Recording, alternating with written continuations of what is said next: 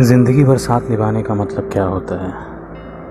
एक दूसरे को समझना, एक दूसरे का एहसास, एक दूसरे की आदत, या एक दूसरे की ज़रूरत। क्या साथ निभाने का मतलब आज़ादी नहीं? क्या साथ निभाने का मतलब वक्त के साथ चलना नहीं?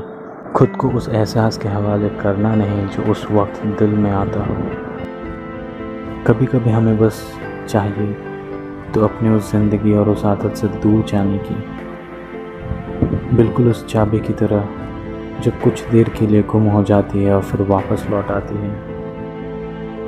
बंधन नहीं, आज़ादी है प्यार। बंधन नहीं, आज़ादी हमेशा प्यार को बांधती है।